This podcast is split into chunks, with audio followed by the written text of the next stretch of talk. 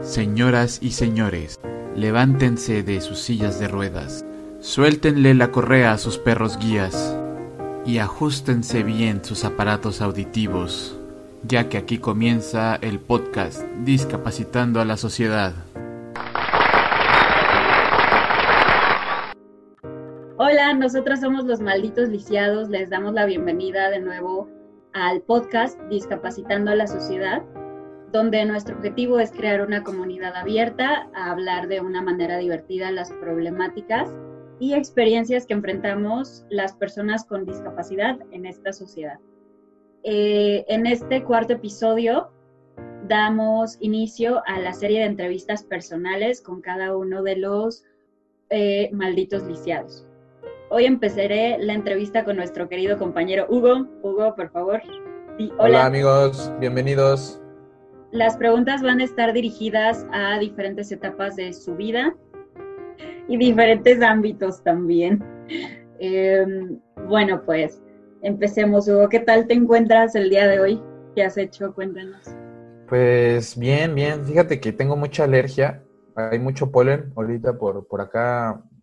Yo vivo en Francia, entonces ahorita hay mucho polen y tengo una alergia tremenda, pero, pero bien, todo bien. ¿Seguro que no es coronavirus? No, todavía no. Todavía no, todavía no. Todo bien. bueno, pues eh, cuéntanos de ti, Hugo. ¿Quién eres? ¿Cuántos años tienes? ¿Cuánto ganas? ¿Qué tanto tienes en el banco? ¿En dónde estudiaste? ¿Qué te dedicas? Eh, ¿Con qué te ganas? Espera, espera, pues, una por una, una por una.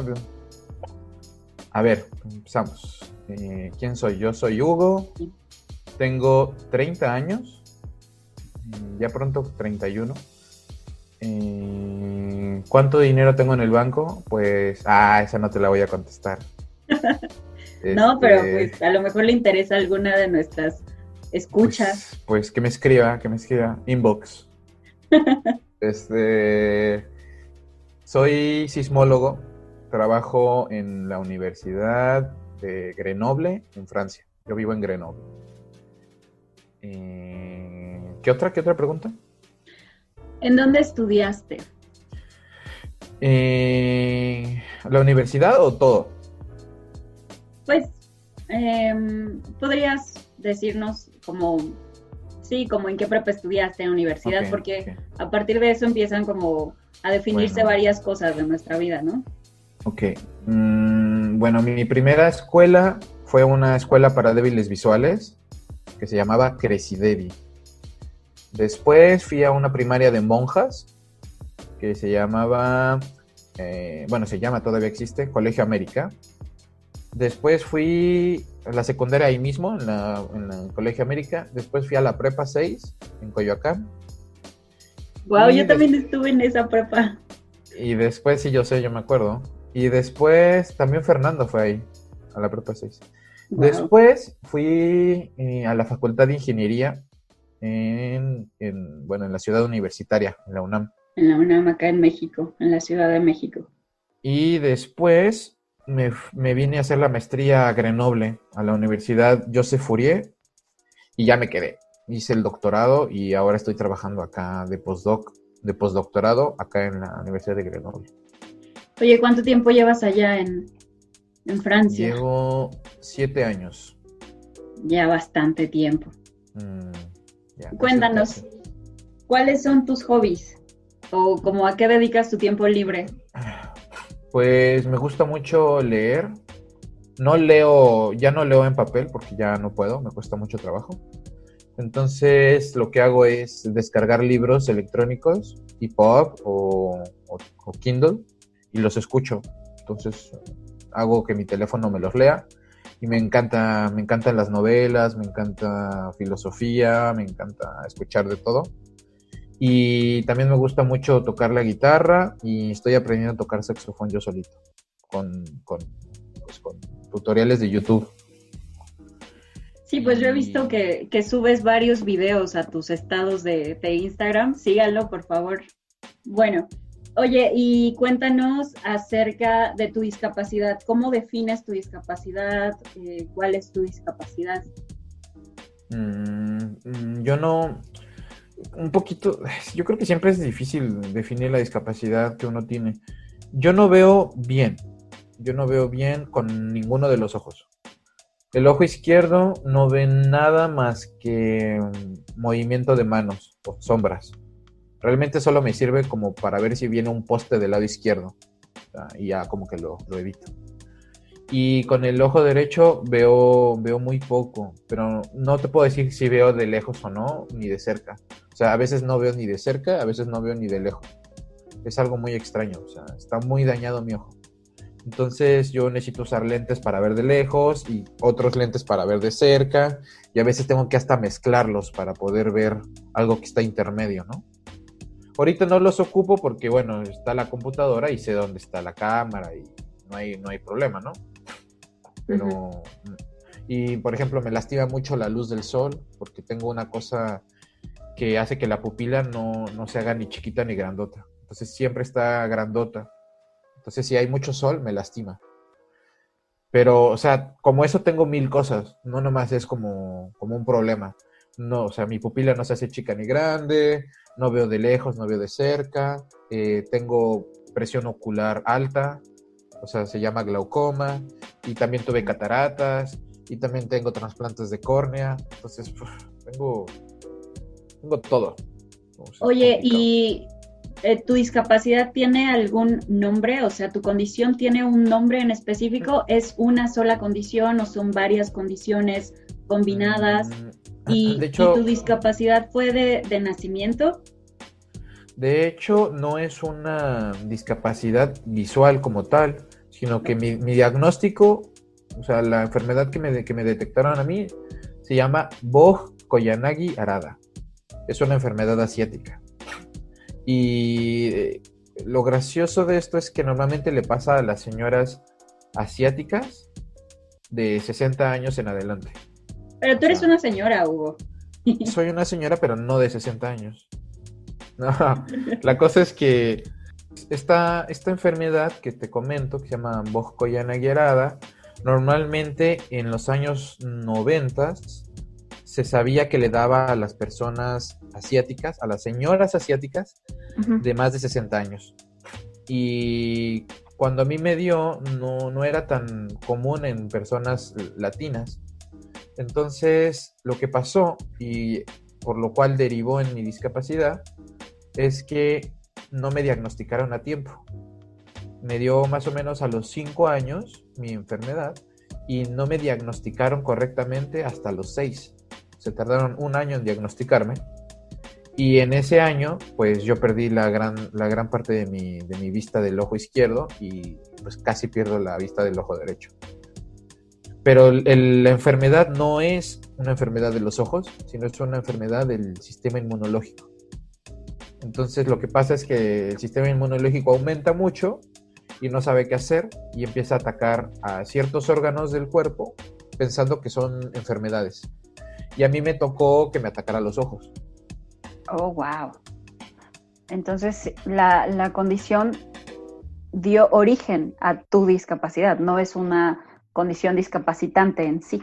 No, no, hay mucha gente que, que si lo detectan a tiempo no hubiera pasado lo que pasó pero pues era muy complicado, de hecho pues en el, en el hospital donde me trataron yo llegué a hacer caso clínico porque no se tenía otro caso en la Ciudad de México con, con ese problema, o un niño que tenía una enfermedad asiática de señoras mayores.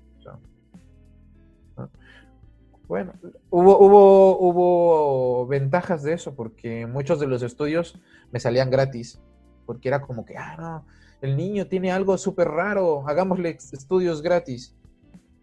Bueno, pero por, por otro lado sí estaba feo porque pues, no sabían qué era y se perdió mucho tiempo y, y bueno, que te estén picando los ojos y la cabeza y la piel y la... O sea, eso no está chido por mucho tiempo. Sí, claro, lo, lo entiendo. Mm. Ah, oye, y y cuéntanos ahora eh, un poco de tu niñez, qué recuerdos buenos y malos.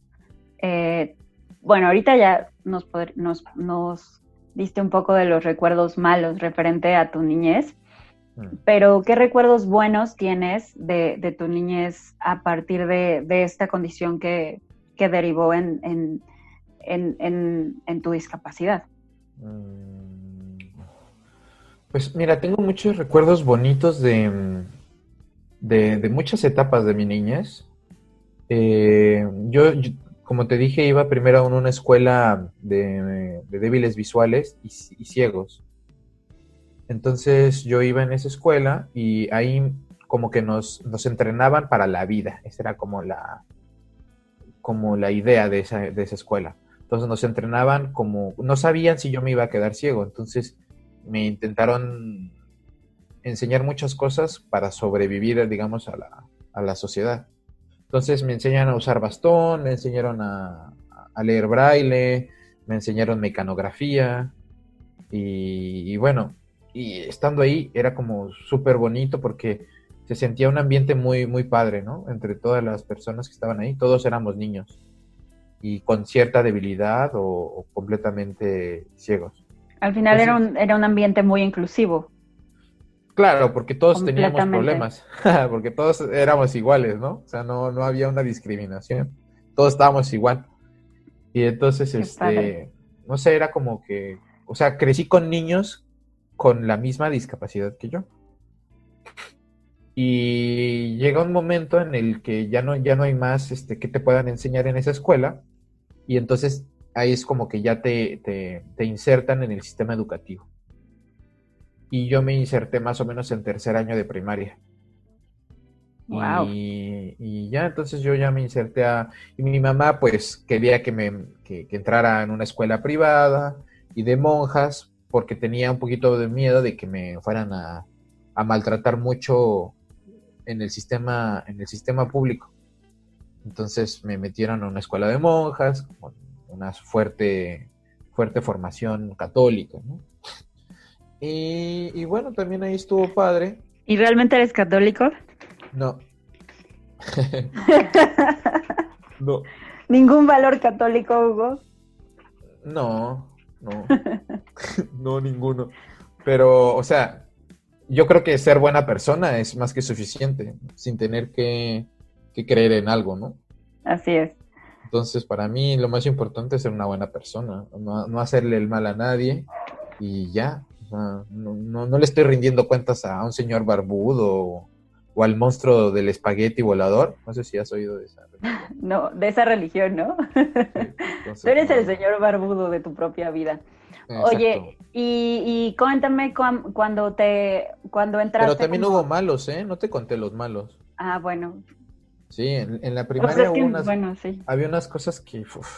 Justo, justo eh, a eso iba mi, mi siguiente pregunta es eh, cuando ya, ya ingresaste como a un sistema educativo, aunque fuera de monjas, pero ya era un sistema educativo ya no tan inclusivo, eh, ¿cómo te fue? ¿Te trataban bien? ¿Te trataban mal? ¿Te trataban muy bien? ¿O, o, te boleaban? ¿Eras ñoño? ¿Eras el consentido de la maestra? ¿Con quién jugabas en el recreo? Cuéntanos. Pues fíjate que tuve la fortuna de que uno de los, de los, de los chicos más, más populares de, la, de, mi, de mi mismo nivel, de mi mismo grado, se hizo muy amigo mío. Entonces, como que hasta cierto punto estaba protegido por, por mi amigo, ¿no? Se llama Alan. Siempre, siempre juntándote con los bad boys, no puede ah, ser. Eh, sí, entonces era como, yo era el amigo del bad boy, del, del chico cool que juega bien fútbol, que juega bien básquetbol. Entonces, pues, estuve como protegido en mi mismo salón por eso. Y también tuve muy buenos amigos en, ese, en, ese, en ese grado, ¿no? Pero había cosas malas. O sea, como, como la gente y los profesores sabían que no veía bien, siempre me ponían hasta enfrente. O sea, haz de cuenta que estaban todas las bancas de, de todos y luego cinco metros más adelante estaba mi banca. Y luego estaba el pizarrón. Entonces yo estaba solito, solito, solito. No tenía con quién hablar, no tenía con quién eh, echar el, el, relajo. El sí. Entonces era estudiar o estudiar, ni modo. Exacto. También pues no podía copiar. en mi vida he copiado nunca jamás. Pues porque a veces no veía ni mi examen. ¿Cómo iba a ver el examen del de al lado? Y, que a veces, bueno, cuando justo cuando entré al, sistema educativo, era, era chistoso porque yo tomaba todos mis apuntes en braille. Así me habían enseñado en la escuela anterior. Y entonces llego y, haz de cuenta que la maestra dictaba, si te acuerdas que dictaba. Sí. Y, yo, y lo único que se oía en el salón era como que era yo, ¿no? Escribiendo como, como máquina de braille. Sí, sí, efectivamente. Y todos se sacaban así de, ¿qué, onda con este, no? Oye, y, y, cómo entregabas las tareas? O sea, o sea, hacías tus apuntes en braille, pero tu maestra sabía leer braille o cómo le, cómo le entregabas las tareas o cómo te evaluaba. De hecho, yo, como cómo contestabas los exámenes. Claro, como yo podía ver o sea, yo puedo ver, poco o, mucho, pero sí veo. Yo tomaba mis apuntes en braille, yo estudiaba en braille, pero yo entregaba las tareas como todos los demás, escritos a mano. Entonces ya de entrada yo ya sabía dos cosas, ¿no? Sabía leer y escribir y sabía leer y escribir en braille. Wow. Ya, o sea, ya de entrada ya me tocaba, sí, es como que... Te tocaba hacer doble chamba. Doble chamba desde, chavo. Desde chiquito, sí, cañón. Oye, y, durante esta etapa, cuando, cuando, cuando todos estamos creciendo y que nos comentas que tu mamá prefirió enviarte a una escuela de monjas para que no, no fuera como tan complicado el cambio, eh, mm. ¿cómo, ¿cómo, te trataba tu familia? Además de, de, de considerarte en este aspecto educativo, eh, te protegían mucho o, de plano así te dejaban así libre o te, dejaban hacer cosas o todo lo querían hacer por ti? O sea, ¿cómo era la interacción en, tu familia? Pues fíjate que no... Con tus primos, con tus amigos más cercanos. No había mucha... No teníamos muchas opciones. En mi casa no había muchas opciones. Mi mamá es, siempre fue mamá soltera. O sea, bueno, desde que, desde que yo me enfermé, le tocó, le tocó chingarle ella solita. Y pues afortunadamente tuve mucha mamá. Entonces ella siempre tenía que dejarnos sola, solos, solos. Entonces ella se iba a trabajar y nos dejaba. Entonces. ¿Tienes hermanos? Sí, tengo un, tengo un hermano mayor, de cuatro, cuatro años más que yo. Yo tenía seis, él tenía diez. Y cuando yo iba a la primaria, pues llegó un momento en que ella, ella me enseñó a irme a la, a la escuela, que no era muy lejos, y ya de ahí me tocaba irme, sobre todo regresarme a la casa solo. Ella me llevaba, pero yo me tenía que regresar solo. Y así nos tocó desde siempre, ¿eh? así que tenía libertad, pero sí era como que todo el tiempo era como estarnos llamando a la casa, ¿dónde estás? Ciérrense bien, no le abran extraños. Pero sí, o sea, cuando llegaron los tazos, los tazos. podíamos, podíamos estar jugando tazos afuera de, la casa de, este Cuatro horas seguidas. Bad Boy. Sí, cuatro horas. Y, lo que pasaba era que mi mamá llamaba a la casa de mi amigo, ¿no? De, oye, ¿está ahí Hugo? No, pues que sí. Ah, ya. Entonces, con los tazos, ¿no? Pero sí me tocó que me bullearan, por ejemplo, los, eh, los de otros grados sobre todo los mayores, ¿no? Cuando íbamos en, primaria, los de secundaria nos... Pero bueno, no era a mí nada más, ¿no? Era a todos. Y, como yo en ese entonces, yo no podía usar lentes de contacto, yo usaba lentes de fondo de botella, pues yo era el cuatro ojos, el, el ET, o sea, ET, que me decían, este, ojo de vidrio, o sea, todo. Pero... Pero a veces me pasaba que, por ejemplo, en el recreo, todos jugando así, y yo pues yo no veía bien, no veía bien. Entonces llegó a pasar que un, uno de, no sé, de, tercer año de secundaria pasaba corriendo y yo no lo veía, y como no lo veía... Te tiraban. Pues, no, ellos se caían, porque como que yo les ponía el pie o algo y ¡pum! se caían. Y era así como que, ¡no! Pero nunca me pasó nada, o sea, nunca me golpearon, pero era como que, oye, Hugo tiró al de tercero, y así como y Hugo no sabía ni a quién había tirado, ¿no? me llegaron a pasar esas cosas que, uff. Qué, pues sí. qué chistoso. Oye, ¿y estuviste en la, en la primaria en esta escuela de monjas y en la secundaria en esta escuela de monjas? Sí, eso fue muy chistoso, pero yo Entonces- quería irme a... Entonces, ¿tuviste, no, no te dieron chance de tener tu primer beso las monjas? de- o sea, de hecho tuve mi, tuve mi primer beso antes de, antes de ir a la, a la escuela de monjas. Ah, Eh. Fue en la escuela... Fue en la Qué escuela niño de tan precoz. Fue, fue- fue- fue en, la, en la escuela de, de- de personas débiles visuales. Fue mi, mi primer beso fue con una, con una niña que, que era ciega completamente. Y ya, eh, primer amor. Sí, de rompecorazones desde chiquito. No, no, para nada, para nada. De hecho, he, tra- he tratado de encontrar a esta chica, pero no, no, no sé dónde está. Un saludo para Beatriz. sí, sí. Bueno, y, y ya ahorita, y ya como ya vamos en la parte de la secundaria, ¿qué tal viviste tu adolescencia? ¿Te llegó la edad de la punzada? ¿Entendías lo que pasaba con tu cuerpo, las hormonas, este, tus limitaciones? ¿Cómo te, cómo te relacionabas con, con, tus, con tus amigos, con tus cuates? ¿Jugabas fútbol? No sé, eh, me pregunto. eh, Pues fíjate que yo sí. ¿Te gustaba alguna chica? Ya no era Beatriz, pero ahora era Anita, Mm. no sé. Sí, eso fue feo, fue feo. Cuéntanos. La, la adolescencia fue fea, ¿no? O sea, bueno, la disfruté, pero no así como que. Nunca sufrí así cambios de personalidad y de gritarle a mi mamá ni nada. No, no, yo, yo sí fui muy tranquilo en eso. Y mm, fíjate que uno de los, de los, los tratamientos que yo seguía cuando, cuando empezaron a controlar mi enfermedad eran a base de esteroides. Y los esteroides se les dan a los futbolistas o a, Y estabas mamado. Estaba gordísimo, Ah, estaba gordísimo, o sea, porque yo no hacía deporte de alto rendimiento. Entonces, claro. de hecho, me- lo que me pasaba era, se le llama el síndrome del cuche. ¿Qué es O eso? sea, el cuche es un puerco, síndrome del puerco. Entonces yo estaba súper marrano, o sea, feo, feo, feo, feo. Y lo que pasó fue que en la adolescencia yo di un cambiazo brutal porque como que las hormonas me, me ayudaron a, a poner todo en su lugar, ¿no? Y, y bajé de peso muchísimo.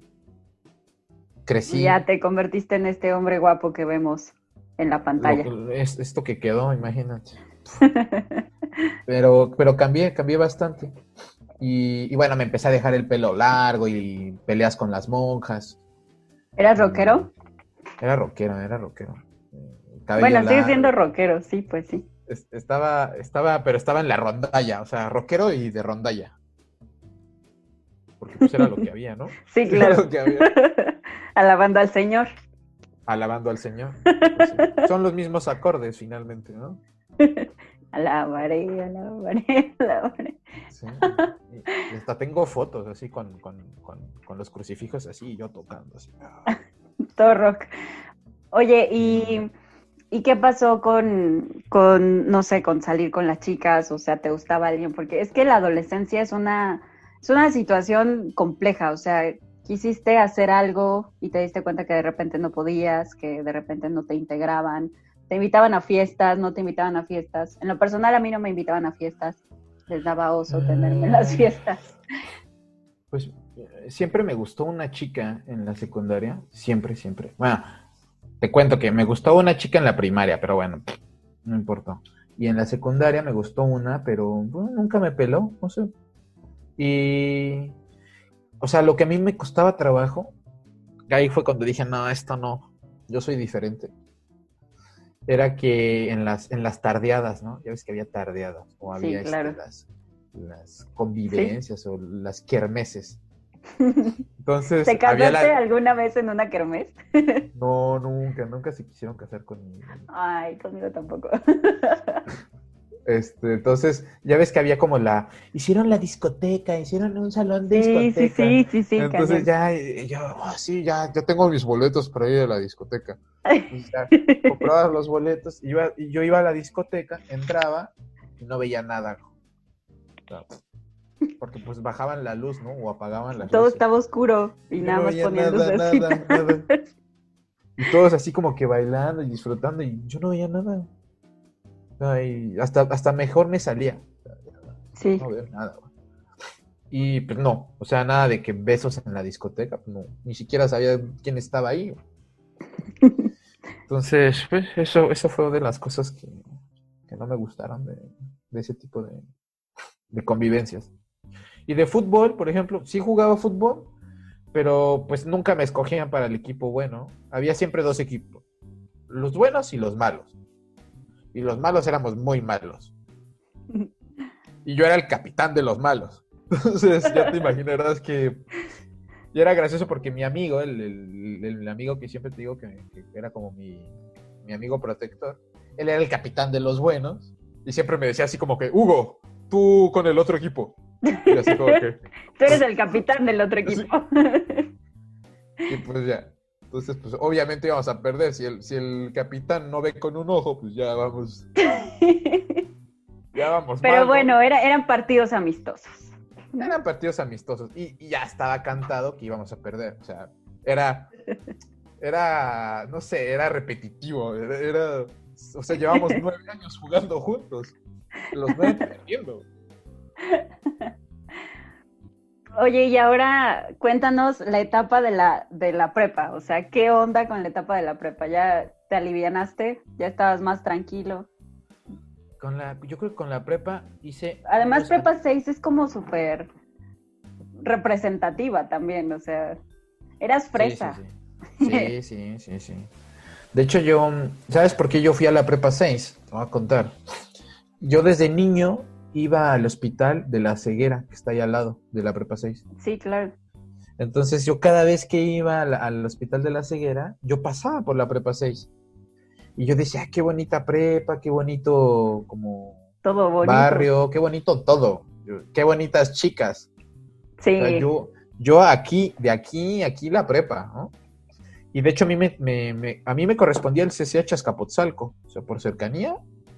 Yo vivía enAz- yo, vi- yo, yo vivo todavía en Azcapotzalco, mi, mi mamá vive en Azcapotzalco. Y, y Coyoacán está a una hora y cacho de Azcapotzalco, en metro. y- pero no, yo quería prepa 6, entonces hice el examen, quedé en prepa 6. Y pues todos los días me iba. Una hora, tenía que salirme como a las cinco y media para llegar allá a las 7. A las 7. Cañón. Y ya, y ahí, y, y me la pasé de lujo. O sea, hice muchos amigos de toda la vida, todavía hablo con ellos. Y, pero, bueno, o sea, ahí fue como ya el boom, ¿no? Yo ya empecé como a tener novias, este, Ya empezaste de loco, Hugo. empecé de loco. Ahí empezó la perdición. ¿Fuiste a alguna narcofosa? No, no, todavía no. Eso ¿Todavía no estaban las No. narcofosas? No, no había nada, no había nada. Lo que sí, lo que sí hice fue que, bueno, ahí, ahí empecé a... No, ¿Beber? No, yo probé el alcohol hasta la universidad. Qué buen chico. Todos, Pero- todos empezamos a beber en la prepa. No, yo no, no, no, no. De hecho, yo era súper nerd en la, en la prepa. Pero ahí me di cuenta otra, otra cosa que no podía hacer en la prepa. Yo, a mí siempre me gustó área 1. Yo era área 1, o sea, declarado. El problema es que mm, tienes que, todas las áreas, tú puedes aprenderlas a oídas, la gran mayoría. O, o de los libros. Sí, claro. Pero área 1, no. O sea, área 1 necesitas, por, cuando te están explicando por primera vez cálculo, cálculo diferencial, cálculo integral, y, y tú no puedes ver el pizarrón, ahí te encargo eso. O sea, imaginarte una integral o, in- o imaginarte Sí. una derivada, no, o sea, no. En cambio, oh, pues, yo, yo siempre pongo ese ejemplo, ¿no? Hablar de literatura o de derecho, eso puedes hablarlo, puedes entenderlo a oídas, pero no puedes entender eh, un logaritmo a oídas. ¿Cómo, cómo explicas eso? No, no, no, no, no, no era fácil, pero a mí me gustaba, me gustaba mucho, entonces ¿Y yo cómo, tuve que... cómo lo lograste? ¿Qué, ¿De qué herramientas te, te hiciste para... Ah. ¿Cursaste, Tú- ¿Cursaste el tercer año en área 1? Sí, sí, sí, cursé el tercer año. Y ya, y sí estuvo muy difícil, ¿eh? Y llegó un momento en que yo le, yo le- y aparte, o sea, no, no es secreto que Prepa 6 es como, es muy elitista. O sea, la gente sí. que va, La gente que va a prepa 6 pasó un examen muy riguroso y tuvo la, la- de los mejores puntajes. Entonces, pues, el nivel era alto en, en prepa 6. Entonces yo no podía... Y aparte me tocó en el, en el grupo en el grupo de los nerds, porque siempre fui nerd. El primer el- grupo, ¿no? en, en el 3, ¿cómo era? era 500 sí, en el iba en el 601 601. tre- o 3, ajá, del el 1 al 3. 601.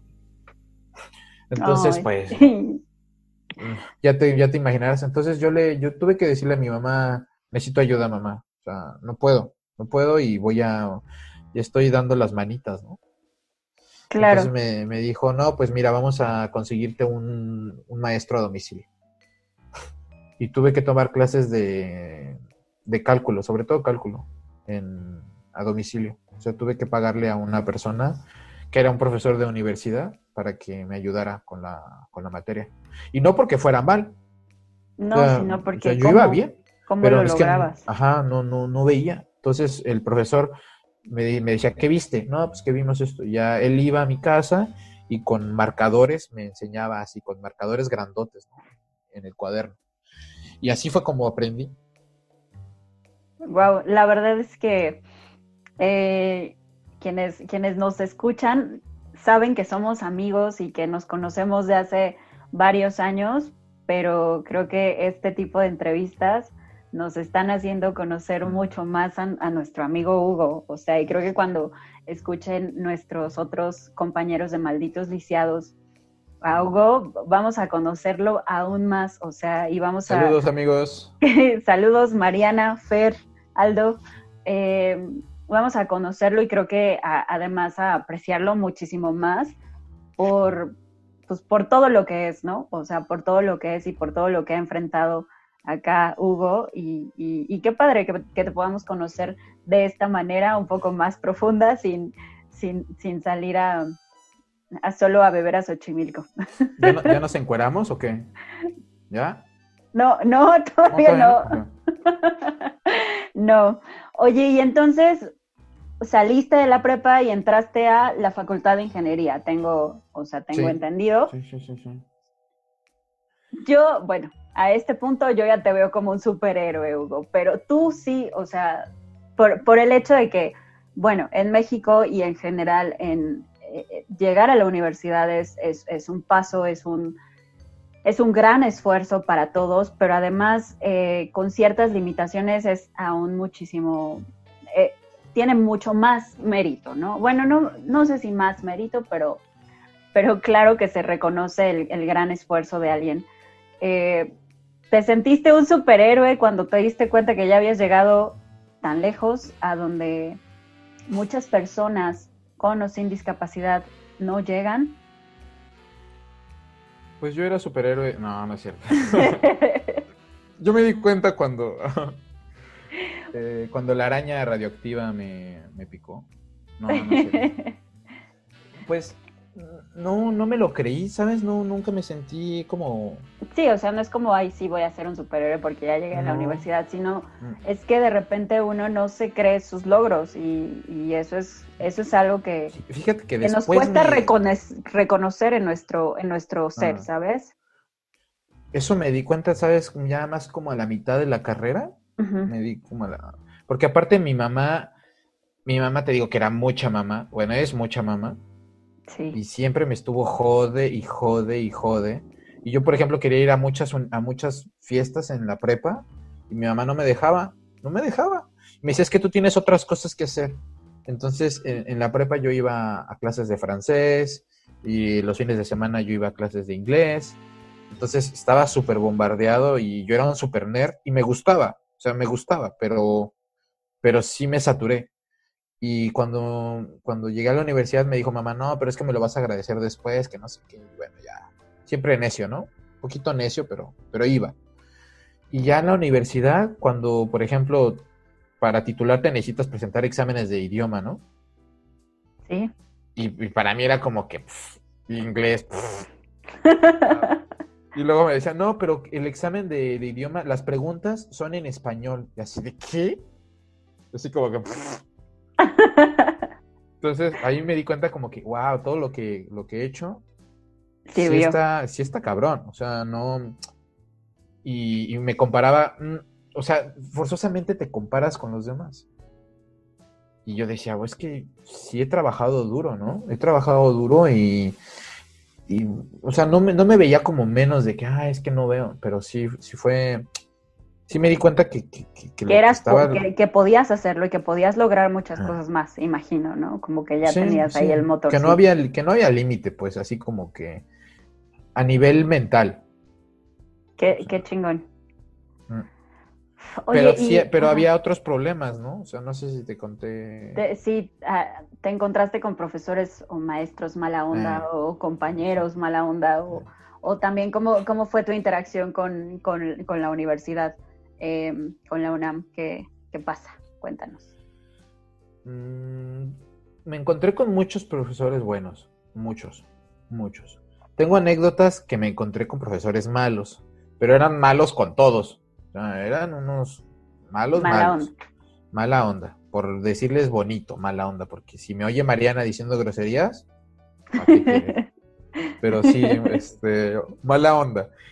Tengo una, una, anécdota muy bonita que me, sí me gustaría contar. Pues cuéntanos, eh, no hay límite de tiempo. Había un profesor de una asignatura que se llama, no voy a decir el nombre, pero él sabe, si, si algún día me escucha, él sabe, él daba mecánica del medio continuo. Imagínate, ya. ya mecánica no del medio continuo. Entonces, eh, y los exámenes tenían que hacerse en hoja milimétrica. Entonces, pues, eh, ¿cómo, ¿cómo, voy a hacer un examen en hoja milimétrica si no veo ni el centímetro? ¿Cómo va a ver el milímetro? ¿no? Ya de entrada. Pero yo sabía muy bien la, la, la, técnica, yo sabía cómo se hacía, entendía el concepto. Entonces, este, mi mamá igual mi mamá siempre estuvo ahí, ¿no? En vez de, de tener hojas milimétricas, mi mamá me hacía hojas macrométricas. O sea, hacíamos la, la hoja milimétrica, la, la, la, hacíamos enorme, ¿no? La hacíamos una, ¿cómo le dicen? ¿Estos rotafolios los hacías con rotafolios? Ah, haz de cuenta que era como, ampliación. Hacíamos una ampliación en, en, en, la, en la fotocopiadora, ¿no? Entonces era una hoja milimétrica, pero enorme. Y yo llevaba mis hojas así enormes al, al, al examen. Y, y, ya al final de la... Yo ya hacía mis cálculos, tenía todos los cálculos ya apuntados. Y al final de la, de la, del examen me decía el, profesor, a ver, este, ya se fueron todos, ya, listo. Okay. Ahora dime qué tengo que hacer en, en el papel, ¿no? y él, y él hacía el gráfico en el papel. Yo le decía, mire, tome el transportador, póngalo en el centro, abra los 5 centímetros y haga el círculo, ¿no? Y él ya hacía el círculo en la hoja, en la hoja milimétrica o en la hoja macrométrica. Y ya entonces, así, y, lo, una vez, ese, día que hizo el examen así el profesor conmigo, me dijo, sabes hacerlo muy bien, ¿Sabes? Es, es exactamente lo que quería, ¿no? Pero ahí, ahí me devastó, porque eso es más o menos como en el sexto semestre, de 10 semestres. Y me dijo, usted lo hace muy bien, porque nos decía ingenieros, ¿no? Ya nos decía ingenieros. Ingeniero Sánchez lo hace muy bien. Me dice, no, no, tiene, tiene bien su examen. Me dice, el problema es que yo no sé cómo va a ser usted un ingeniero geofísico. Usted, usted maneja el concepto a la perfección, pero ¿cómo va a ser en el campo usted? y me devastó.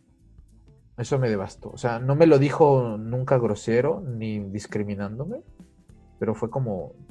Él nunca había visto una persona que sin, que sin ver al detalle llegara, digamos, a, al nivel profesional. Y bueno, es que ingeniero geofísico hay muy pocos. O sea, si te comparas con otros campos, pues hay muy pocos. Y y gente con una discapacidad, pues aún menos. Entonces, pues seguramente yo soy de los primeros débiles visuales geofísicos. Y pues no había, no había nada. Entonces, eh, me dijo eso. Y eso me devastó, ¿no? Yo tuve que hablar hasta con el, hasta con el director de la facultad. Porque yo ya, yo quería desertar. Yo quería desertar de la carrera y, y, el, y ¿Por qué llegué a hablar hasta con el director? Primero porque necesitaba consejos, ¿no? Necesitaba consejos. Y otra cosa era porque yo era de los mejores promedios de, no de, no de geofísica, sino de, de la facultad. Y, y imagínate que, que el- uno de los mejores promedios quiera desertar. No Así como que no, sabes que ya váyanse, ¿no? Y, y me dijo, me- o sea, me dijeron, es que no puedes desertar, o sea, ya, ya casi acabas, me dice, "Es- estás, estás pasando al séptimo semestre con el segundo mejor promedio, no puedes desertar. Y le digo, es que, ¿qué voy a hacer si no voy a tener trabajo? O sea, yo voy a tener mi título, pero ¿y luego? Y bueno, pues me dijeron, ya veremos, ya verás. Sí, me dice, si ya llegaste hasta aquí y tienes esas calificaciones, tienes que encontrar un trabajo. O sea, no, no es que no vayas a poder. Y bueno, pues seguí, seguí, seguí, seguí y acabé. Y la anécdota bonita termina porque el, eh, cuando haces el examen de titulación, hay, un, hay una mesa de sinodales, ¿no? Los que califican. Y en la mesa de sinodales estaba este profesor. Y él era el encargado de darme el título. Y este, y bueno, ya hago el examen, presento, bla, bla, bla. Y entonces cuando él, cuando él me hace tomar protesta, fue increíble. Ahí, ahí sí, uf, hasta, hasta como que quiero llorar cuando me acuerdo todos los días de eso. Adelante, Este, cuéntanos. Cuando me, cuando, cuando me toca dar la protesta, ahorita ya no me acuerdo, ¿no? Pero pues, ¿qué hace la gente? Seguramente tú lo hiciste, Violeta. No, tú le- yo no, tú yo no el- me he titulado, amigo.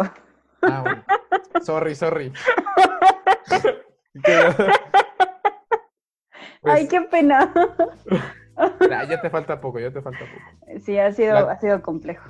Bueno, pero has visto que, que cuando, cuando tú vas a un examen de titulación, te pasan como la, el papel que dice la protesta y lo lees. Yo no lo puedo leer. Entonces, ¿qué hice? Yo sabía que ese punto iba a llegar. Y entonces me lo tuve que aprender. Me aprendí la protesta. O sea, yo no sabía si me iba a titular, pero yo ya me la, yo ya me la sabía. Entonces ya llegué y la dije, ¿no? Y la dije bien. Y pues el profesor, o sea, es que cuando me da el papel, yo es como que se lo regresé así como, no necesito el papel. ya, voy a Y, protestar. y- y se lo recité y se sacó de onda y dijo, dijo, es que usted, usted se tenía que titular. O sea, me dijo, y ahí, ahí lo dijo enfrente de todos. Yo fui uno de, la, uno de los obstáculos en su, en su camino. Yo, yo, yo sé que yo le dije que no sabía cómo iba a haber un profesionista como usted. Me dice, y sin embargo, usted se aprendió la protesta y, me- una vez más, antes de irse de la, de la facultad, me demostró que usted tiene todo para ser un profesionista. Qué bonito. Así como que... y desde entonces, yo lo considero uno de mis mejores amigos como profesionista. Aunque no, no hable con él siempre ni nada, yo he hablado mucho con él y es como que... O sea, de un, digamos, de una mala experiencia salió algo muy bueno porque ahora él está muy abierto a ese tipo de cosas, ¿no? Y se da cuenta de las cosas. Wow. Y seguramente él tampoco te ha, te ha olvidado. Uy, ay, oye, esto está, está, esto está muy cañón. Yo también estoy así. Mi, mi pobre Cora. Este, oye, y cuéntanos, ya después de que saliste de la universidad, ¿cuál fue tu primer trabajo? O, o, volvemos a lo- a cómo, lo feo. o cómo sigues como estudiando, bueno, o sea, eres doctor y que maestría y doctorado y creo que por ahí coincidimos ya para hacia Londres y, y todo. Creo que en Sí. ese momento nos conocimos, no recuerdo mucho. Eh, pues mm, fíjate que justo cuando termino la carrera, en el momento que yo termino, eh, la empresa donde trabajaba mi, mamá por muchos años quebró. Y entonces yo no tuve chance de, de, ay, no, que quiero estudiar más, ¿no? Era como, boom, ponte a trabajar, chavo. Y entonces tuve que buscar trabajo así luego, luego. Y el primer trabajo, el primero, primero, primero que tuve, fue horrible, fue horrible. Y era porque yo solito me empleé, porque no encontraba trabajo. Entonces lo que empecé a hacer fue imprimir un montón de, mm, de flyers, de, de, no sé, promociones, Sí. de para, para clases, clases, de, clases a domicilio. Entonces era clases de regularización a primaria, secundaria y así, y de matemáticas. Y entonces pues yo iba, yo iba a las casas de los chavos a, a, ponerlos al corriente en álgebra y así, y ganaba nada. O sea, era 25 pesos la hora. Y, los, los obligaba a que fueran dos horas porque, porque no iba a ir por 25 pesos. No manches, eso está súper barato, o sea... Mm. Pues sí, pero es que también como el, barrio en el que vivo no, no daba para más. Y eso iba. Y, finalmente a veces hasta era niñero, ¿eh? Porque no era como que fuera a enseñarles, sino era más a cuidarlos porque no había papás. y era divertido porque me decían ingeniero, ¿no? Era ingeniero yo dando clases a domicilio. Después tuve un, trabajito mejor, que, bueno, mucho mejor. Eh, porque un amigo me, dijo que, él conocía a un profesionista que era casi ciego en Pemex. Y, él siempre me decía, no, mira, la verdad, era, era muy chistoso porque me decía, deberías ir a hablar con el doctor Berlanga. Y yo con ese apellido, yo decía, mm". con Berlanga no voy nunca, pero nunca. Y, ya dije, no, ya tengo que ir, tengo que ir, tengo que conocerlo. Y lo conocí, un amor de persona, un amor de persona. Lo conocí en Poza Rica y a la semana me, me, habló por teléfono y me dijo, oye, ¿quieres trabajar con nosotros? Yo dije, sí, sí. Y entonces fui y empecé a trabajar con él un poquito antes de titularme. aún sin título, pude entrar como, como ingeniero en, en, outsourcing. Y ahí estuve trabajando por un año. Trabajé en Pemex un año. Muy bien. Después de dar clases a domicilio por 25 pesos. Qué chingón. ¿No te sientes un chingón ya a este, a este nivel? O sea, ya, ya volteas y ves y dices, güey, qué bueno que estuve ahí, qué bueno que pasé por eso, qué bueno que experimenté tal, tal, tal cosa. Sí, sí, no, todo, todo, todo ha sido, todo ha sido bonito, pero también ha sido difícil, ¿no? Duro. Duro y muy crudo, creo yo, como. Híjole. Sobre, sobre todo que, no sé, no sé si sea todos igual, pero yo veo de dónde, yo le platicaba a mi mamá, yo veo de dónde vengo y se me hace increíble, o sea, estuvo difícil, estuvo cabrón. Claro. cabrón. No, y tu mamá, todo el esfuerzo que hizo. Y mi mamá, pues, mi mamá soltera y mi mamá no fue a, la secundaria. Después de la primaria, mi mamá hizo carrera, carrera comercial, lo que en ese entonces era, era como secundaria bilingüe y se acabó. Entonces, como que... Y con eso mi mamá hizo todo, todo, todo, todo, todo, todo. Entonces, señora, ya tiene una admiradora acá. Mm, mm, mm. De, como todas las mamás solteras que han hecho mucho por, por sus hijos. También tienes una mamá muy chingona. Sí,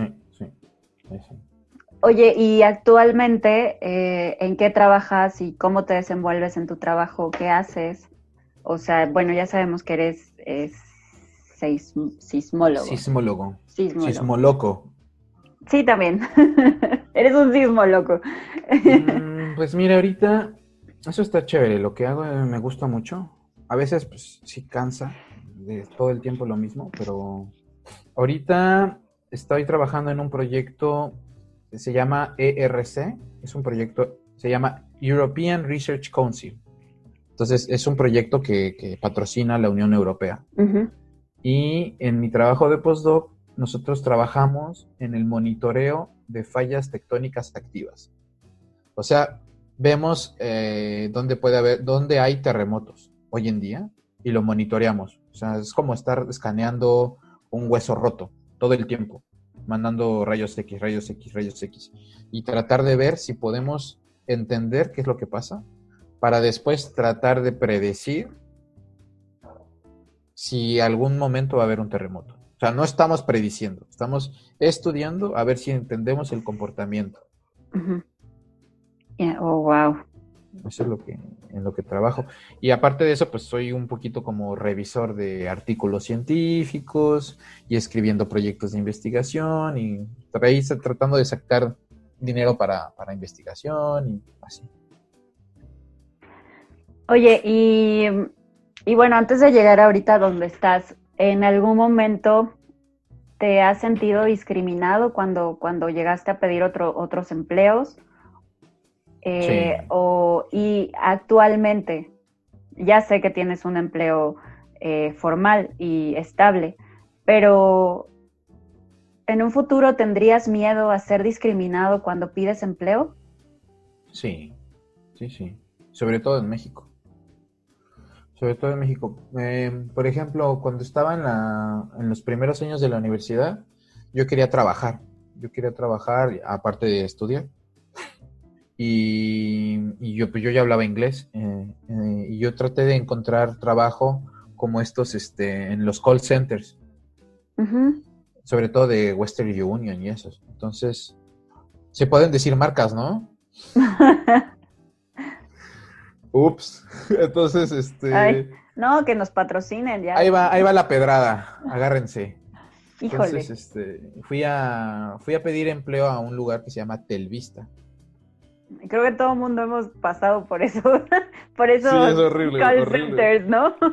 ahí les va, ahí les va call centers. Entonces fui, fui con un amigo que también hablaba inglés, un amigo de Prepa Y ya fuimos y estuvimos ahí y, a ver, él hablaba inglés y yo hablaba inglés. Los dos hablamos bien inglés. Y además me parece que es el único requisito que te piden, ¿no? O sea, que, que ese es como el gancho si sabes hablar inglés, ven con nosotros y nosotros te damos empleo. Y no, y, a ver, la verdad que yo veía a los que iban y no hablaban tan bien inglés, ¿eh? Yo hablaba bien inglés. La cosa es que a mí no me llamaron. No me llamaron. No, no puedo decir que me discriminaron, no lo sé. Pero a mi amigo sí lo llamaron. A mi amigo sí lo llamaron, íbamos los dos. no lo sabes, pero lo supones, ¿no? Exacto, exacto. Y aunque lo y aunque lo intuyo, y aparte me está dentro de mí, ¿no? Es como un miedo que, sé que está También. Además, este, yo sé muy bien que, que aún es tabú en México. El, llegar y decir tengo una discapacidad, ya es como que, uy, no puede hacerlo. O uy, me va a pedir permisos. O no va a rendir igual. Cuando en la, la realidad es que a lo mejor rendimos más y además somos mucho más serios y mucho más comprometidos con nuestro trabajo mm. porque lo tenemos que cuidar, porque sabemos que si ya nos dieron la oportunidad, mm. sabemos que si la perdemos nos va a costar mucho más mm. encontrar algo. Sí, sí. Sí, sí, sí. Entonces, pues, yo creo que, yo creo que sí he sido discriminado. Y yo creo que si yo regresara a México, que no lo tengo claro todavía, sí podría ser discriminado. Sí podría ser discriminado. Porque si hay otro ingeniero geofísico, aunque no tenga doctorado, pues no es discapacitado. Entonces, él puede hacer más cosas. No sé. Sí, entiendo. Oye, y, y bueno, ¿conoces a alguien súper exitoso en tu campo laboral con una discapacidad similar a la tuya, además del ingeniero Berlanga. Sí, y, aparte él, era como tramposo porque a él le dio la... A él, él ya se empezó a perder mucho la vista ya en los últimos años laborales. Entonces no, no fue como que toda su vida laboral fue... Fue como una discapacidad, adquirida, ¿no? Fue una discapacidad adquirida y... Y además fue muy rápido. Y cuando... Fue muy rápido y ya casi para jubilarse. Entonces ya era como que, bueno, ya, ya me voy. Entonces... Eh, pero no, la verdad, conozco de oídas, o sea, sé que existen eh, investigadores en sismología o en geofísica que son ciegos, pero este, pues allá bien lejos, ¿no? O sea, sé que existe alguien en Australia que es ciego y que es investigador al, más alto nivel. Wow. Pero en Australia y no lo conozco y nunca he hablado con él y pero digamos hay que, hay que invitarlo a que hable para malditos lisiados, ¿por qué no?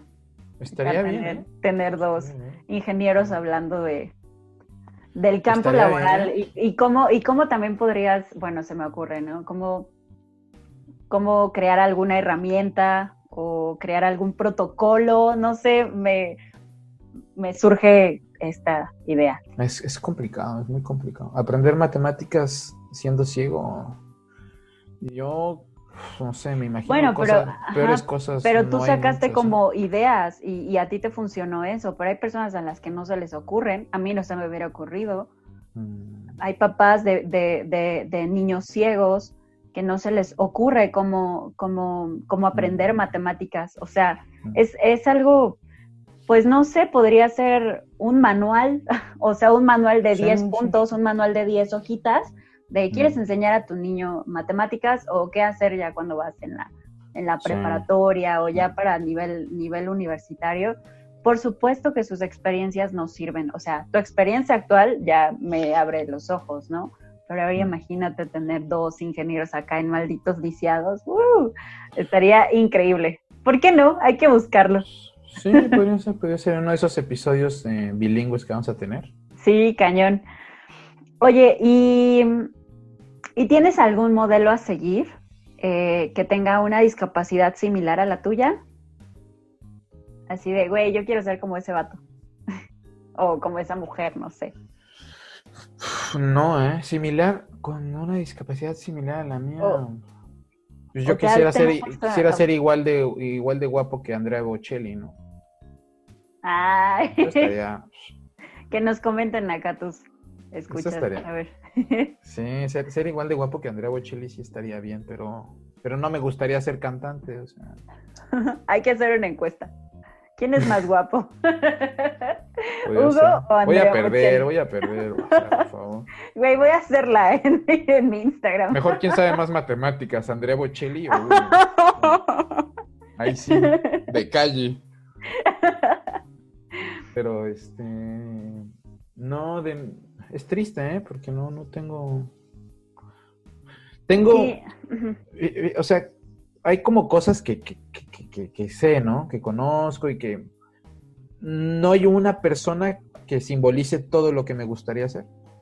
Pero hay varias personas que, quisiera hacer, ¿no? Por ejemplo, A, mí ¿qué siempre, a mí, quisieras? a mí siempre me gusta pensar que, por ejemplo, Goya, Goya el pintor, Sí.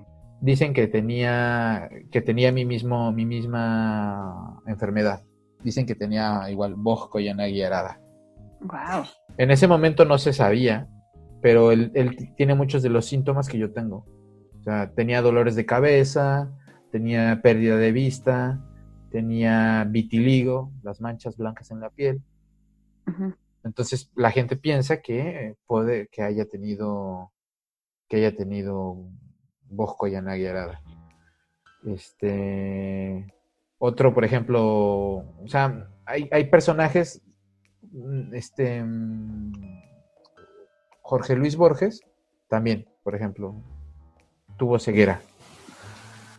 Ya en lo más avanzado de su edad, pero también. Eh, o sea, hay, hay como personajes que, que me llaman la atención, que tienen algunas cosas que me gustan, pero en mi campo laboral. mm, mm.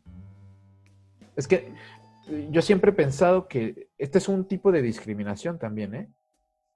¿Por El qué? hecho de que el sistema educativo no te permita hacer lo que a ti te gusta es una discriminación, desde mi punto de vista. Entonces, por ejemplo, a mí me gustaban las matemáticas, pero el sistema educativo no tenía las herramientas para, para enseñarme. Entonces me discriminaba.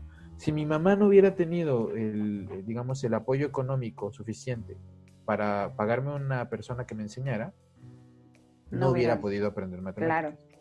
Y entonces volvemos a, por ejemplo, yo siempre he visto eso, ¿no? Una persona ciega, ¿qué va a hacer? Pues literatura. Ese es como que, ¡pum! O, o políglota. Por ejemplo, mi mamá en su cabeza era, Hugo va a ser políglota. Y por eso me mandaba francés, e inglés y bla, bla, bla.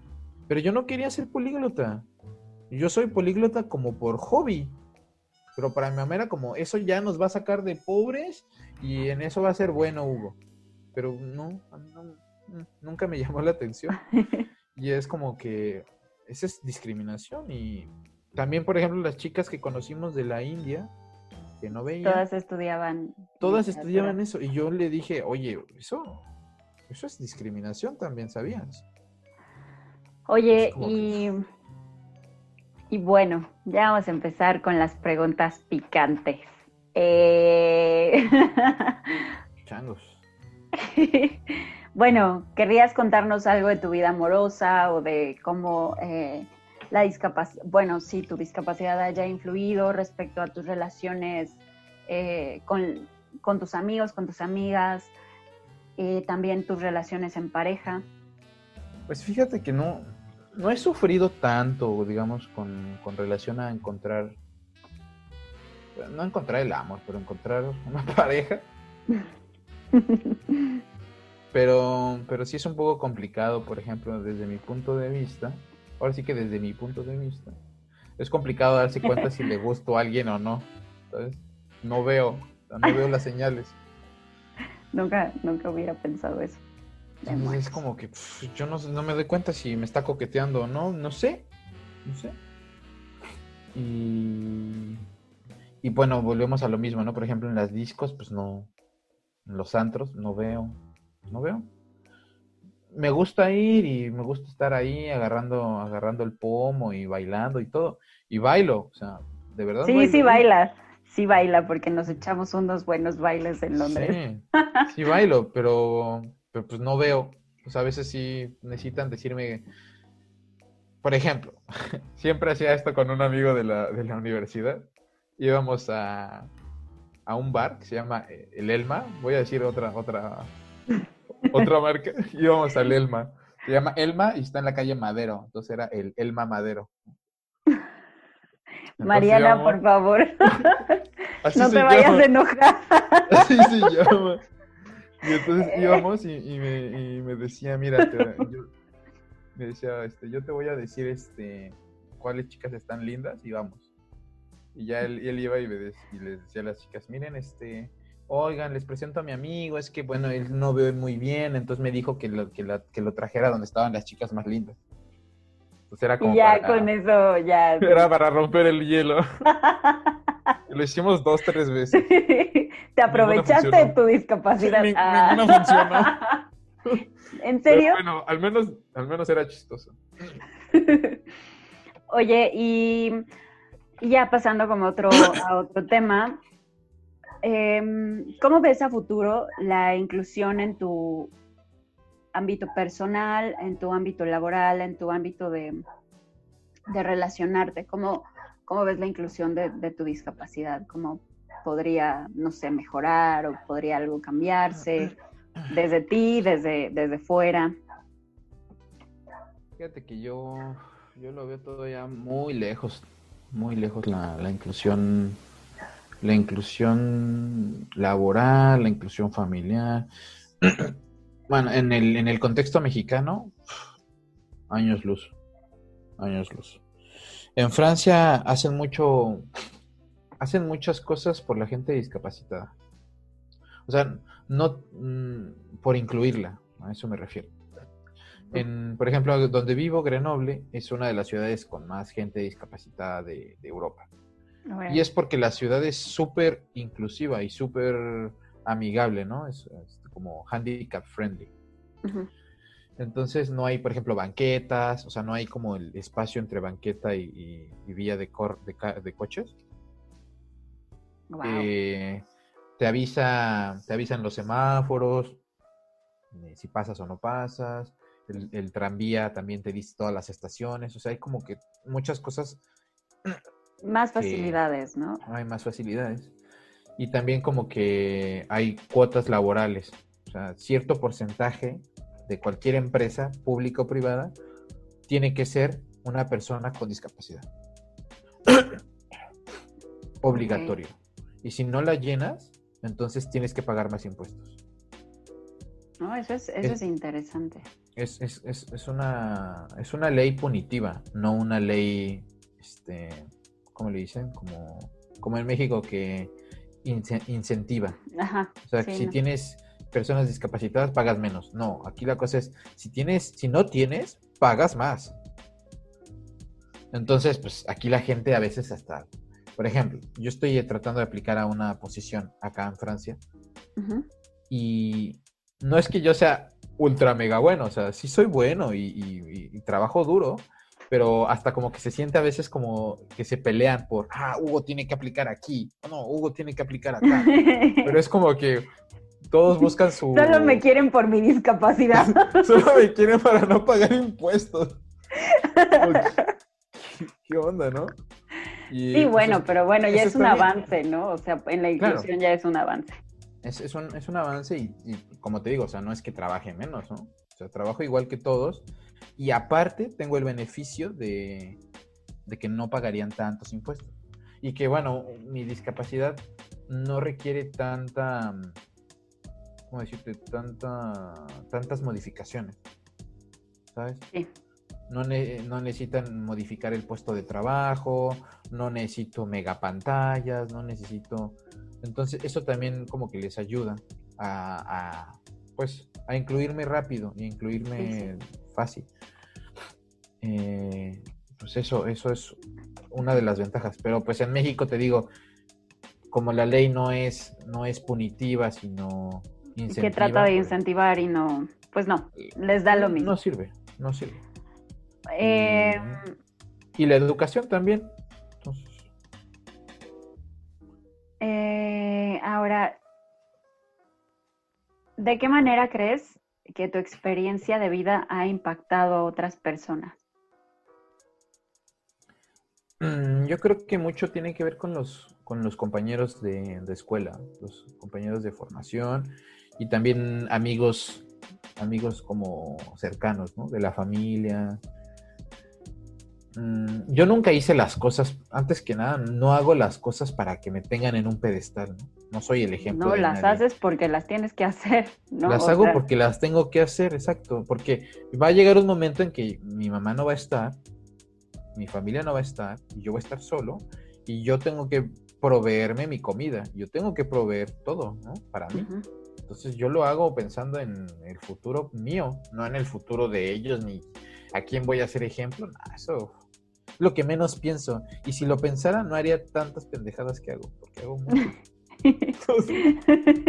bueno, y este, oye, ¿qué les dirías a las personas que escuchan nuestro podcast respecto a, a los estereotipos? No me sigan, no me sigan. Sobre las personas con, discapacidad. que que no, no, hacemos las cosas para ser ejemplo de nadie. Hacemos las cosas porque nos toca hacerlas y si nos toca trabajar más duro, pues el ejemplo que tienen que seguir es trabajar duro. Porque tanto yo como cualquier otra persona puede llegar a, lo que yo he hecho. O sea, no, no soy un superhéroe, no soy súper inteligente. Solamente trabajo duro y constante. Entonces, lo que tienen que hacer es valorar el hecho de que una persona trabaje duro y se esfuerce por lo que quiere y dejar de lado si tiene o no discapacidad. Eso, es irrelevante, es como tener ojos azules o no tener ojos azules. Es como le tocó eso, eso es lo que es y trabaja duro. Y bueno, si él trabaja muy duro, pues ¿por qué no tener a alguien que trabaja duro, no? A mí me gustaría trabajar, a mí me gusta trabajar con la, con la gente que trabaja duro. Y, y, bueno, es eso como... Pues, pues bueno, Hugo, muchísimas gracias por la entrevista del día de hoy, por tu tiempo, por compartirnos más allá de, de, lo que vemos nosotros inmediatamente, eh, por dejarnos conocerte y, y bueno, amigos, eh, este, ya, este episodio ya va a terminar, pero si tienen algunas preguntas respecto al, podcast, eh, sugerencias, pues nos pueden escribir siempre a Malditos Lisiados sin las vocales en Facebook, también en Spotify. Estamos considerando lo de Instagram y si quieren contactar a Hugo, pues por ahí lo hemos etiquetado en su, en, su, en su perfil de Facebook.